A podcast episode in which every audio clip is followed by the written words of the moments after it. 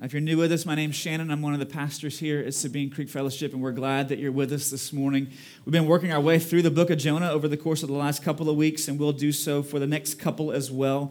And the text that we find ourselves in this morning is in Jonah chapter 2, and we'll read verses 1 to 10. But before we do, I'll give you a little bit of a recap in case you've missed where we've been so far. The early portion of the book of Jonah in chapter 1, God comes to Jonah, the prophet of God, and he calls him uh, to stand up, to arise, and to go to Nineveh and cry out against that city, for their evilness and wickedness had risen up before him.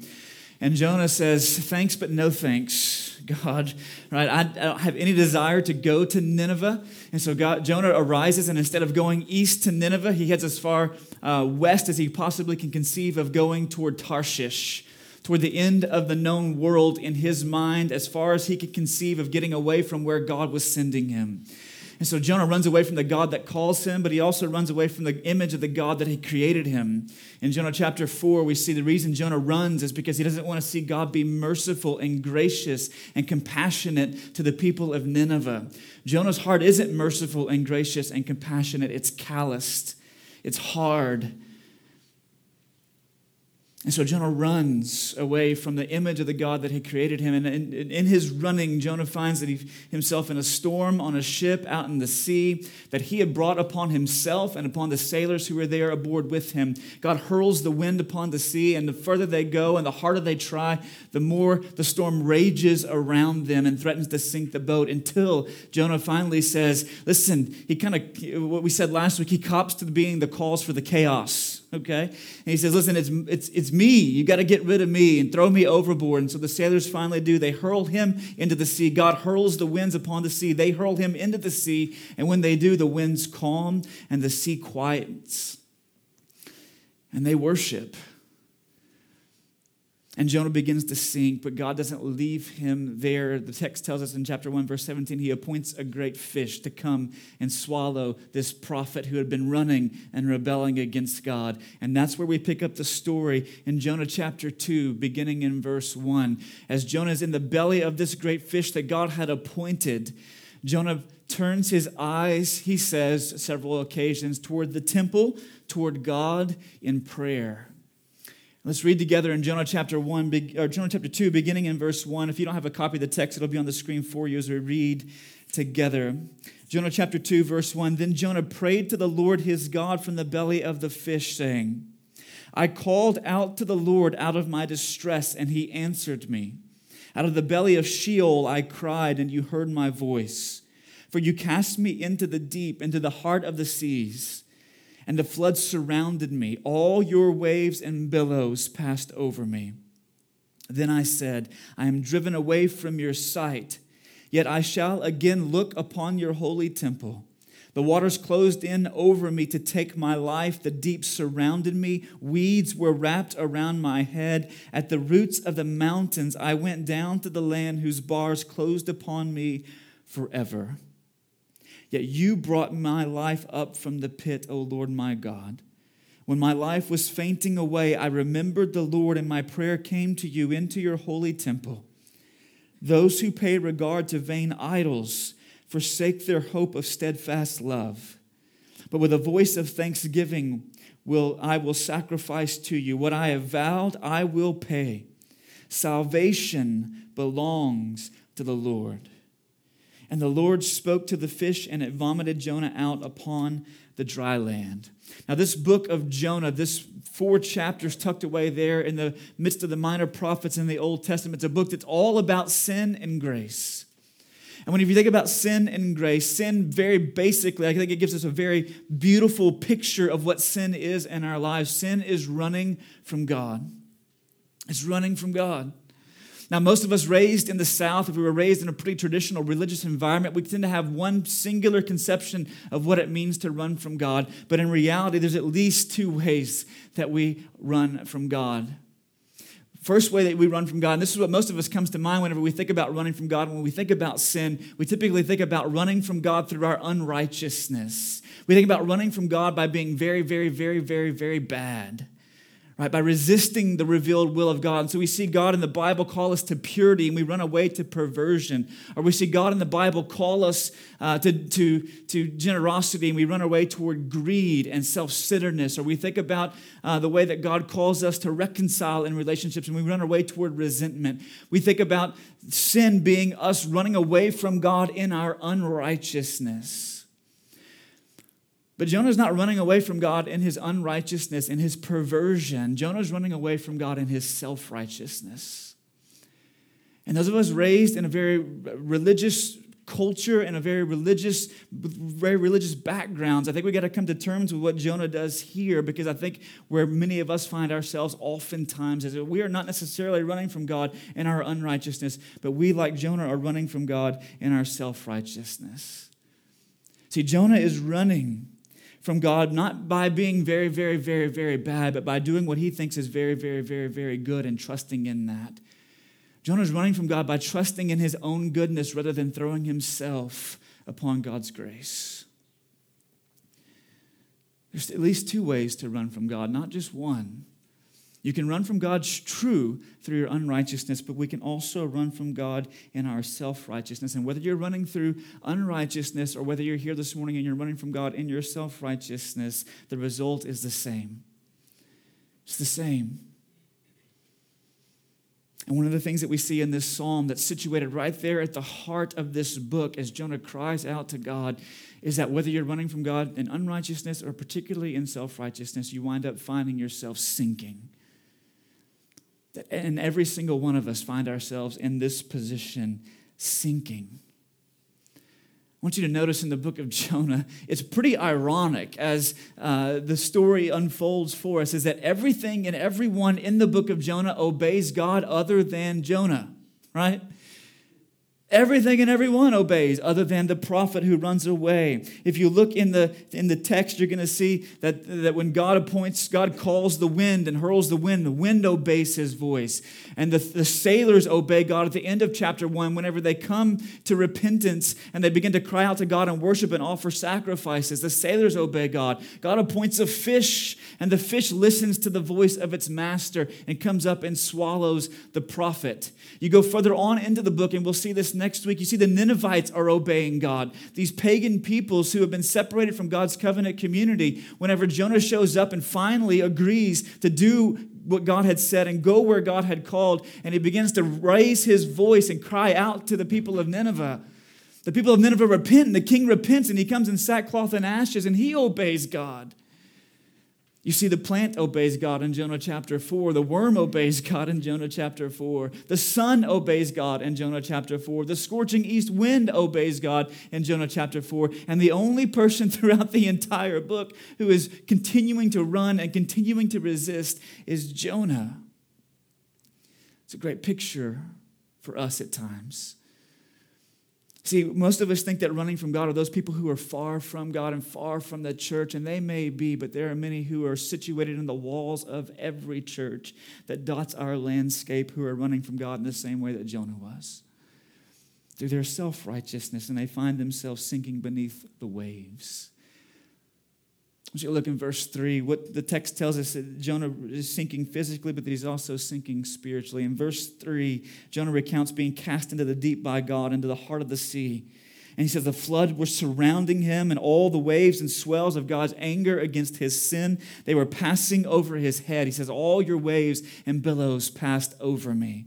In verse 5, Jonah says that the waters closed in over him to take his life. The deep surrounded him. The weeds were wrapped around his head, and as he sank to the roots of the mountains. You ever been swimming in a natural body of water? This would be a participatory section of our time together this morning. Many of you have been swimming in a natural body of water before, and as you jump perhaps off of a pontoon boat or off of a blob or off of something into that natural body of water, and you sink down to the bottom of, the, of, of that particular pond or that particular lake, you ever felt the weeds just kind of brush, brush your leg a little bit? The, the, the, the grass, the seaweed underneath kind of brush your leg a little bit? For me, I don't know about you, maybe I'm just a little bit of a wuss, but every time that I feel that kind of brush the bottom of of my feet or the, my legs, it kind of gives me the heebie jeebies a little bit, right? Whenever you feel that. And Jonah says the weeds were wrapped around his head.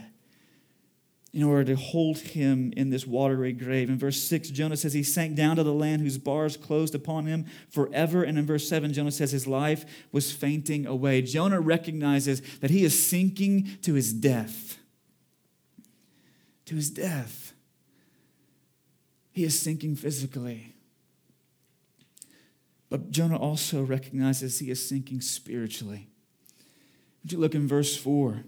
In verse 4, Jonah realizes that on account of his sin, he has been cast out of God's presence. In verse 4, listen to what Jonah says. He says, Then I, I said, I am driven away from your sight. Driven away from your sight. Jonah recognizes there is a consequence to his running and rebelling and his self righteousness, and that's the fact that he has now created this gulf or this chasm between he and God. Because in, rather than throwing himself upon God's grace, he was trusting in his own goodness, in his self righteousness. And he's running and running and running and running and sinking. The temple, he says, he says in verse 4 as well, yet I will again look upon, gaze upon, turn my sight toward your temple. The temple was a place of sacrifice, a place where God's grace and God's presence dwelled among his people. And Jonah says, Yet I will again look there one day. I'm not, I can't look there now because of my running and my rebelling and my resisting. So Jonah is sinking physically and spiritually. And every single one of us who run from God, whether through our unrighteousness or through our self righteousness, we find ourselves in the exact same place in this self imposed distress See, some of us find ourselves sinking. Maybe, maybe you're here this morning and you find yourself sinking because of your unrighteousness. Of your unrighteousness. Maybe you have run from God and you've, you've distanced yourself from Him by being very, very bad. So some of us are sinking under the weight or the waves of our guilt and our shame. Maybe the guilt of things that we have done, or maybe the shame of things that have been done to us ways that we were treated, ways that people responded to us, or ways that we responded to others, things that we did ourselves, and the guilt of that is passing over our heads. It's like the weeds that are wrapping around our neck to hold us below. Or maybe it's the things that have been done to us and the shame that we feel on account of those things. See, some of us feel like we are sinking right now because we're, we're, we're under the waves and waters of the consequence of our own choices and actions and things that we've done, things that we've said. But perhaps there's also some of us who are sinking under our own self righteousness. So we're sinking not necessarily under the guilt and shame associated with what we've done or what's been done to us, but we're sinking under the self sufficiency that's associated with our moral record, how good we've been, they were kind of propping that up to God and saying, Here, look at all the good things that I have done. Or perhaps the pride associated with our social service as we move out to care for other people and love other people, and we just kind of swell up with pride to some degree because we're doing the right things. And we're propping all of that up and holding all of that up to God, saying, Look, look, look how good I've been. I'm a good little boy. I'm a good little girl. But in all of that, we find our sinking, self sinking under our self sufficiency. And here's why because as the waves pass over us and that we get sucked further and further below, we never really are sure if we're sinking under the waves of our self righteousness. We're never really sure if we've done enough, right? Have I served enough people? Have I given enough? Have I been pure enough? We're never really sure where that line is, where that threshold is, where we've crossed over from uncertainty to certainty. And that's a weight just as much as the guilt and the shame that we feel for things that we've done the pride that weighs us down for the things that we have done, and the uncertainty about whether we've done enough. Because there's two ways to run, not just one. And once you come to this realization that we are all sinking, whether it be under the waves of unrighteousness or be under the waves of self righteousness, what's the solution? What's the solution? A couple of things that Jonah gives us, keys us into here is this. And listen, this is where we're going to spend the bulk of our time together this morning. There's two things that Jonah tells us that we've got to do whenever we come to this realization that we are sinking, based on the prayer that he prays here in Jonah chapter 2. And the first one is this is when you come to this realization that you're sinking either under the waves of unrighteousness or the waves of self righteousness, is that you have to turn away from vain idols. Turn away from vain idols. Look what Jonah says in verse 8. Jonah says, Those who pay regard to vain idols forsake their hope of steadfast love. They forsake it, they forfeit it. And the reality is that you and I, in order, oftentimes, whenever we find ourselves sinking, we, like the sailors in chapter 1, in verse 5, we begin to cry out each to our own gods. Right? Each to our own gods, we begin to cry out to them and petition them to save us from our distress. But Jonah's prayer teaches us that there is nothing that these idols that we have erected for ourselves can do for us. In fact, the word vain there in the translation I read to you from literally means this it literally means empty. In other words, they're without power. They can do nothing. They are impotent idols who can do nothing to relieve our distress. But we turn to them over and over and over and over. Jonah says to pay regard to them in our lives, to build our life and our identity upon them, to present offerings and sacrifices to them, to look to them for significance and purpose, is to forsake the hope of steadfast love, the hope of grace, God's loving kindness that they are impotent to do anything for us. They cannot deliver us, they cannot save us, they cannot rescue us, they cannot set us free, Jonah says. Now, what is an idol? What is an idol? Basically, an idol is this, right? An idol is anything or anyone that you look to for blessing or buoyancy.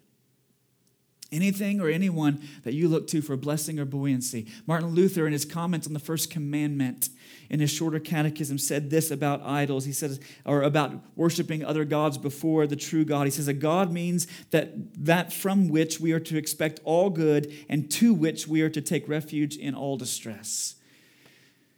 He says, anything that you're looking to for blessing in your life, anything that you're looking to for good in your life, anything that you're looking to to define you in your life, anything that you're looking to for identity and meaning and purpose in your life, he says, is an idol or anything that you are looking to to deliver you, save you, or rescue you when times get turbulent and the seas grow rough in your life, wherever you flee then to take refuge is an idol. Something to keep you afloat, buoyancy, right? Something to keep you afloat in the midst of turbulent times is an idol. And anything that you look to to bless you and define you and to give you hope is an idol. Now, how do you know that you are looking to, trusting in, turning toward an idol in the midst of your distress as you sink under the waves of unrighteousness or self righteousness. A couple of diagnostics I want to drill down into a little bit this morning are these two things. How do you know that you're turning toward an idol? How do you know that you're looking for meaning, purpose, significance, blessing, or buoyancy in anything or anyone other than the true God? There's lots of ways to know. And we could talk about a lot of things this morning, but two of them that I want to give you today. First of all, this is that if you're looking to an idol, if you're looking to something else other than the true God for blessing or buoyancy in your life, is that they will never contradict you. Your idol will never contradict you. Now, listen, I want you to notice something. Jonah is not, when Jonah runs away from God in his own self righteousness, Jonah is, doesn't have a bunch of statues that he packs in his backpack and hauls them on board to the boat with him because he's carrying around all these little idols. What Jonah has, rather, what Jonah has, rather, is a, a, a skewed perception, perhaps, of who God is or who he wants God to be. And what we see in the text is that one of the ways that you know Jonah has a real relationship with the true God is because what we see oftentimes is whenever we have a real relationship with the true God, is that the true God, the word of the true God contradicts the will of his people. Oftentimes. One of the ways you know you have a relationship with the true God is because he's contradicting you. In 1972, a book was written as a fictional account of, of uh, called The Stepford Wives. Some of you might be familiar with it. It was made into a movie in 1975, again in 2004. Uh, they just couldn't get enough of it, right? So the Stepford Wives. Stepford was a fictional suburb of uh, a town, in, a fictional Connecticut town. Um, and so um, what had happened is his family moves into Stepford, Connecticut. And when they get into Stepford, Connecticut, they begin to realize things in this little quaint town aren't all what they typically what they seem to be. Because what had happened in Stepford, Connecticut is that the men, all the men in Stepford, Stepford, Connecticut, in an attempt to find their perfect bride, right? They had conceived uh, of creating these women, um, these robotic women who would basically serve their every need, every whim, or every wish. They would never complain. They would never argue. They would never tell you you got home too late. They would never tell you that you're not doing enough around the house. They would never contradict them whatsoever. And so this family moves into town, and I begin to notice that things in those relationships just don't seem to be the way that they are accustomed to having experienced relationships. And I begin, as the move, as the story unfolds, I begin to realize what's going on there is that there's, these are not real relationships. These are very robotic types of relationships because what these men had done is they had basically formed and fashioned these wives out uh, in, of, of, into their own image, into their own likeness. So they would never contradict them, they would never complain, they would never confront them, they would always be subservient and servile. And one of the ways that you know that you are turning to an idol for significance, for blessing or buoyancy in your life, is that that idol or that God never contradicts you. There's never conviction that you experience. That's one of the prime indicators that you are not worshiping the God in whose image that you were created, but rather you are worshiping a God that you have fashioned in your own image. They never contradict you. Everything's always good. They're good with every decision you ever make in life. They're good with any choice that you ever determine to make. In fact, Jonathan Edwards um, said it this way in. Uh, uh, he said, self love through the exercise of a mere natural gratitude may be the foundation of a sort of love to God in many ways. A kind of love may arise from a false notion of God that men have some way imbibed. And that word imbibed is an old English word. It means you drank it, you sucked it down. Okay?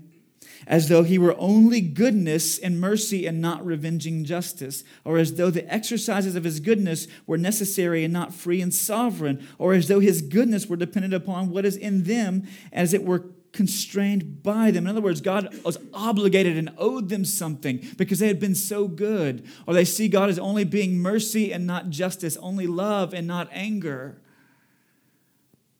Because not, God never contradicts them. He says, Men on such grounds as these may love of God of their own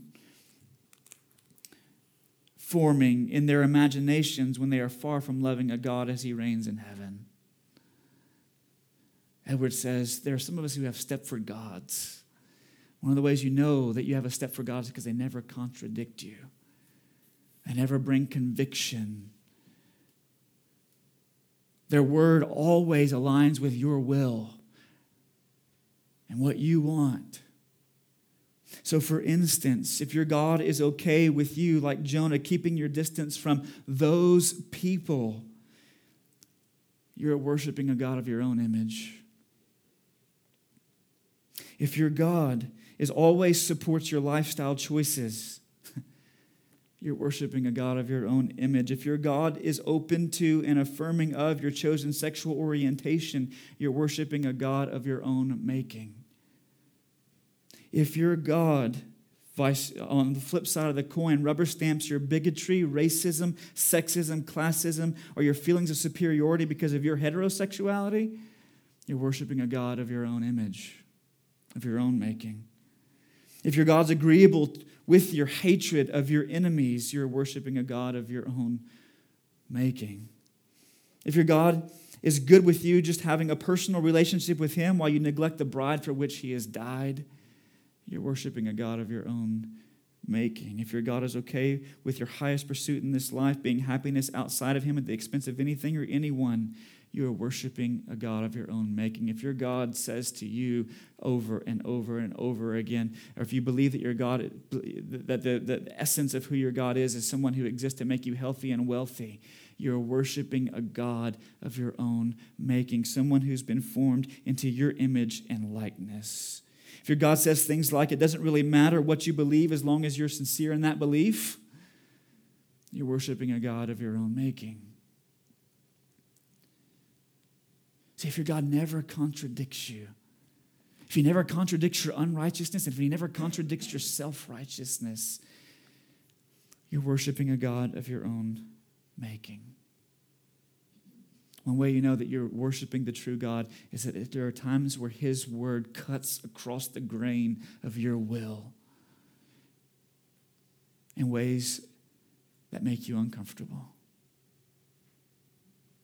Secondly, Secondly, the way that you know that you're worshiping a God of your own image, a Stepford God, so to speak, that you're looking to someone or something other than the true God for buoyancy or blessing in life, is that they demand everything, these gods, and they deliver nothing. They demand everything and deliver nothing. Look in verse 8. It teaches us that these impotent idols, they offer no mercy. Because Jonah says, if you forsake the true God, if you forsake right? The true God for these vain idols, and you've forsaken any hope of God's loving kindness, of His mercy in your life. And whenever you turn from the true God to worship false gods and you look to anything other than Him for buoyancy or blessing in life, you can give it everything and it will never be enough to please them or to assure you that you found favor. They cannot bless you and they cannot give you buoyancy. buoyancy. Demand everything, deliver nothing. Listen, I'll go ahead and be a little transparent with you this morning. Right? One of my idols, one of the things that I look to at times in my life for blessing and buoyancy is the idol of my performance. Of my performance. And I didn't realize that I was still wrestling with that idol until this very this, this last week had a chance with our staff and elders to go to a, um, a conference down at Watermark Church in Dallas, the Right Now conference, and there was a particular speaker there um, who, if I told you his name, many of you would know who he is, the books that he's written. Uh, you'd be very familiar with his ministries. He's a well known author, speaker, and pastor. Well, I've always kind of had a little bit of a, a distaste in my mouth for this guy, and it's never been anything about his ministry necessarily. I can never really put my finger on why I felt the way that I did towards him. Until this week, whenever he stepped and delivered the message, which was really incredibly convicting, incredibly inspiring. And I started to think back on my his, on, a couple of years ago. I was invited to go speak um, at a camp down in South Louisiana, and so I traveled down there. A buddy of mine asked me to come and, and preach to these students who were going to be there that week, and so I showed up and spent the whole week with them. And the very first night, I rolled up and I stood on the platform and I preached.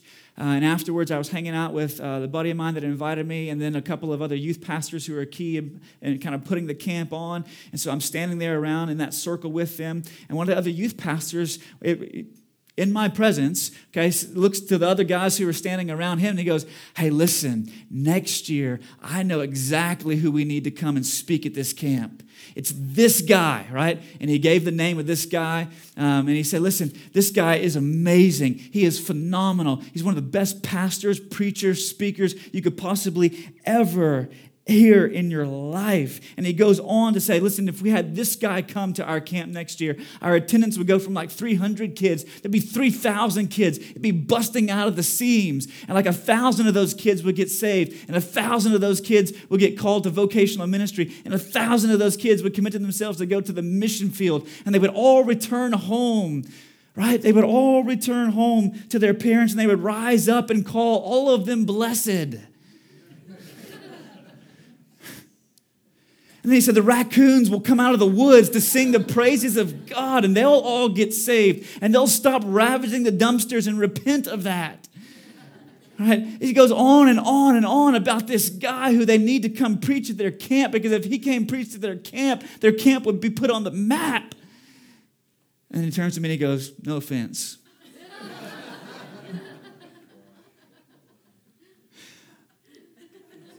Thanks. Appreciate that.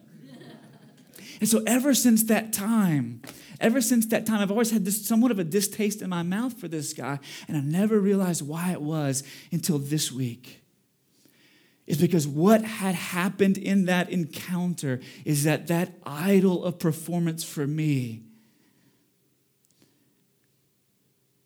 got pressed. So I spent the rest of the week trying to impress all of them with my articulation and knowledge of the scriptures. Because I have this idol of performance that when I stand up in front of people, I want them to like me. I want them to think that I'm smart. I know they don't think that I'm very funny, but I at least want them to think that I'm insightful. this guy knows the Bible. This guy loves Jesus. He's able to communicate. And I want to perform like a little monkey with clanging cymbals. And some of you go, man, are you that messed up? yes. Yes, I am that messed up. But so are you. We all are. Because we look to other things than the true God for blessing or buoyancy in life.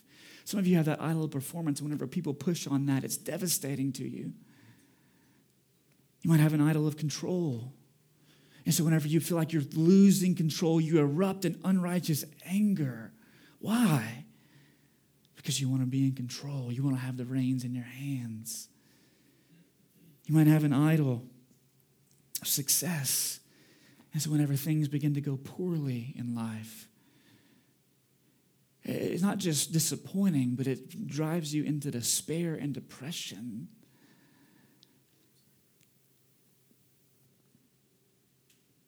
These idols, they demand everything, but they can deliver nothing.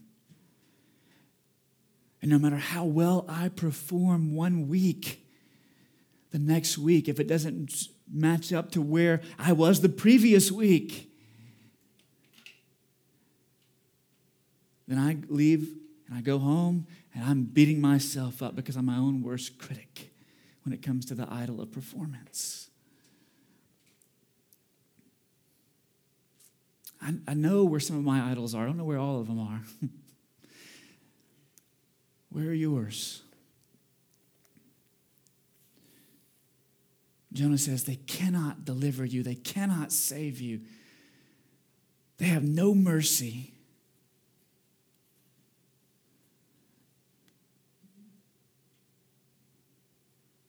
So rather than turning toward vain idols, what does Jonah do? Listen to what he does.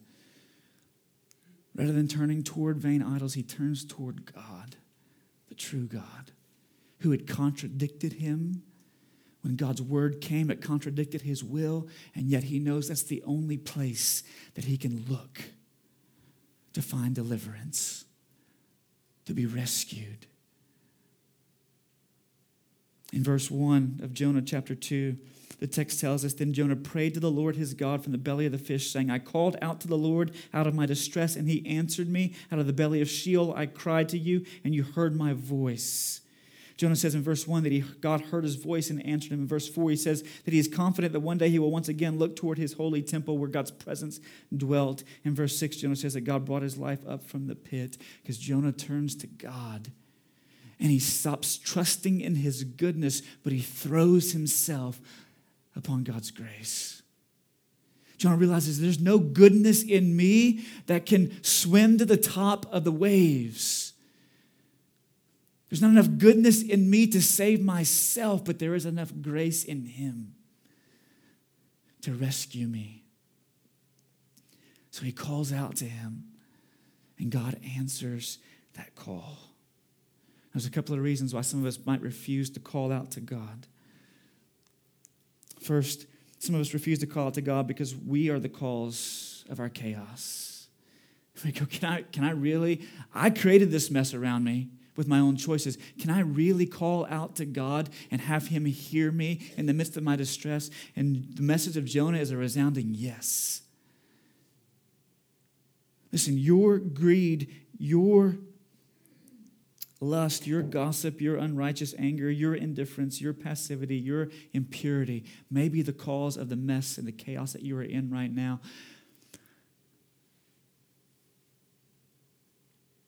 But Jonah says, the message of Jonah is even if you're the cause of your own distress, God is able to rescue.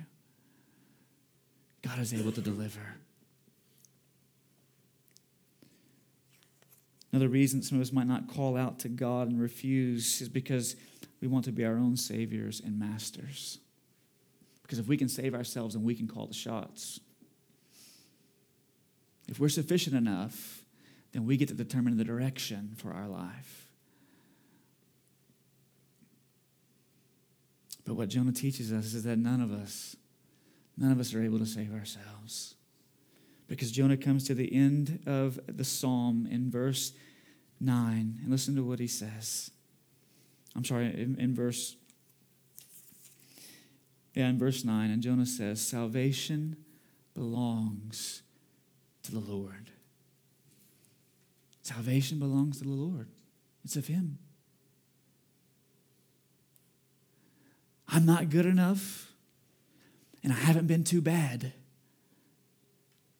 because salvation belongs to God and God alone.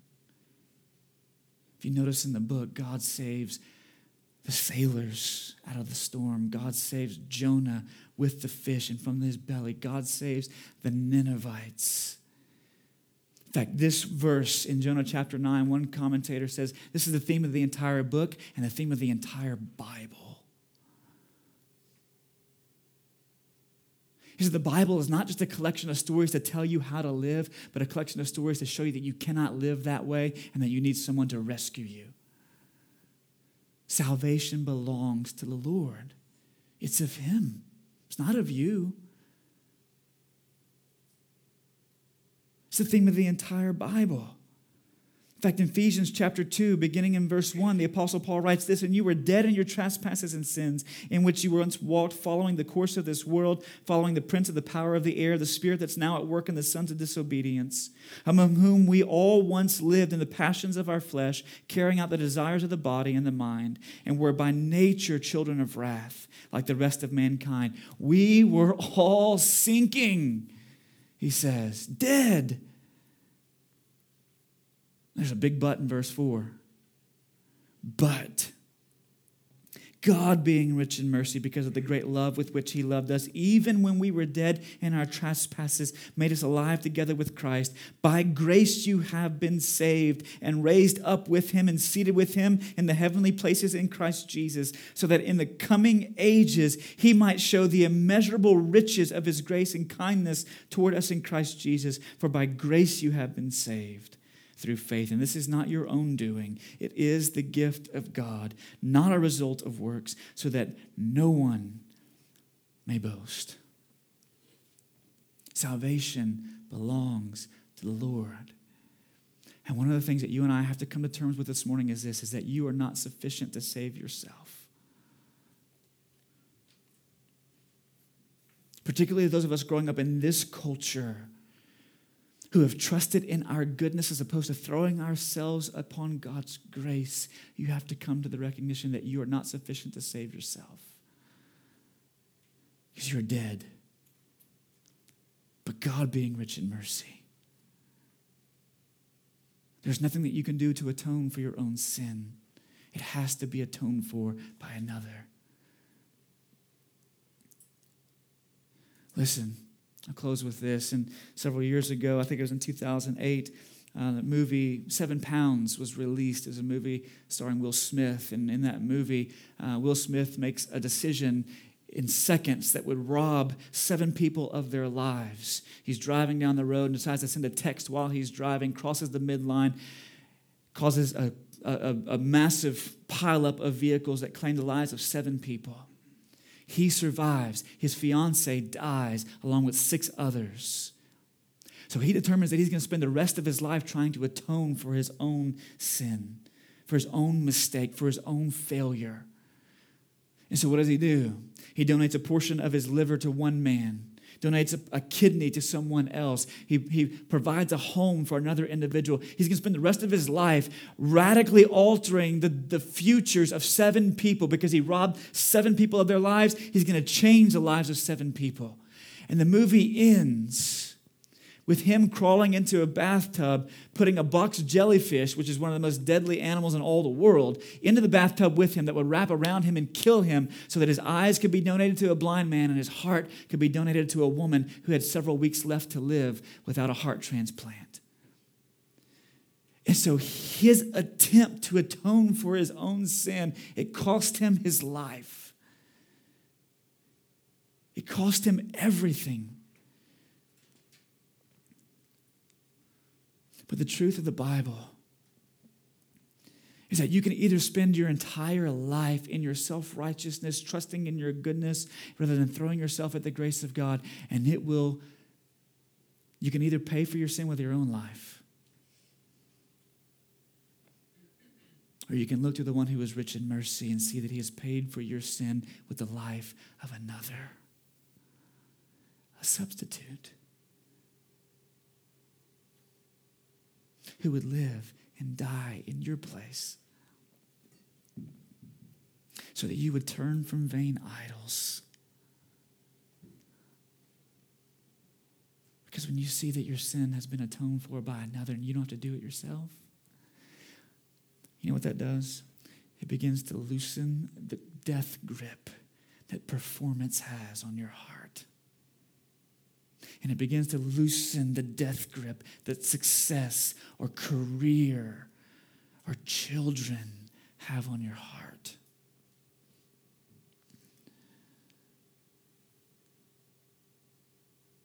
Because in that you see the steadfast love of God. That while you were sinking, his hand plunged beneath the waves and it ripped you back up above them.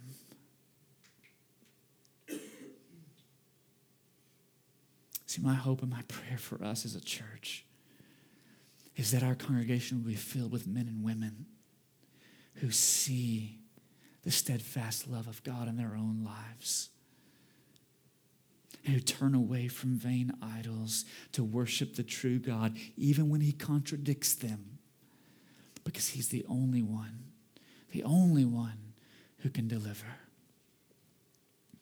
Let's pray together. Father, we come today giving you thanks for your mercy and kindness, that your steadfast love, as the psalmist says, is indeed better than life. And for those in the room this morning who have been running away from you through their unrighteousness, Father, I pray. I pray that they would see the folly of their running, of their resistance. And that the truth that only you can save would stave off their despair, feeling like they have to atone for their own sin. Because of all their unrighteousness, as they live under the weight of guilt or of shame, they recognize they don't have to atone for their own sin, but another has atoned for it. And his name is Jesus. And for those of us, for those of us who in our pride think that our goodness can be exchanged for your grace. I pray that the truth that only you can save would set us free from our self righteousness.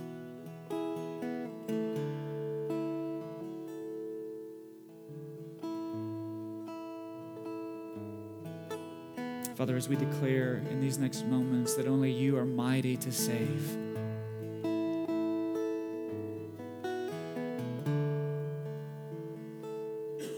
Pray that you would help us to think well.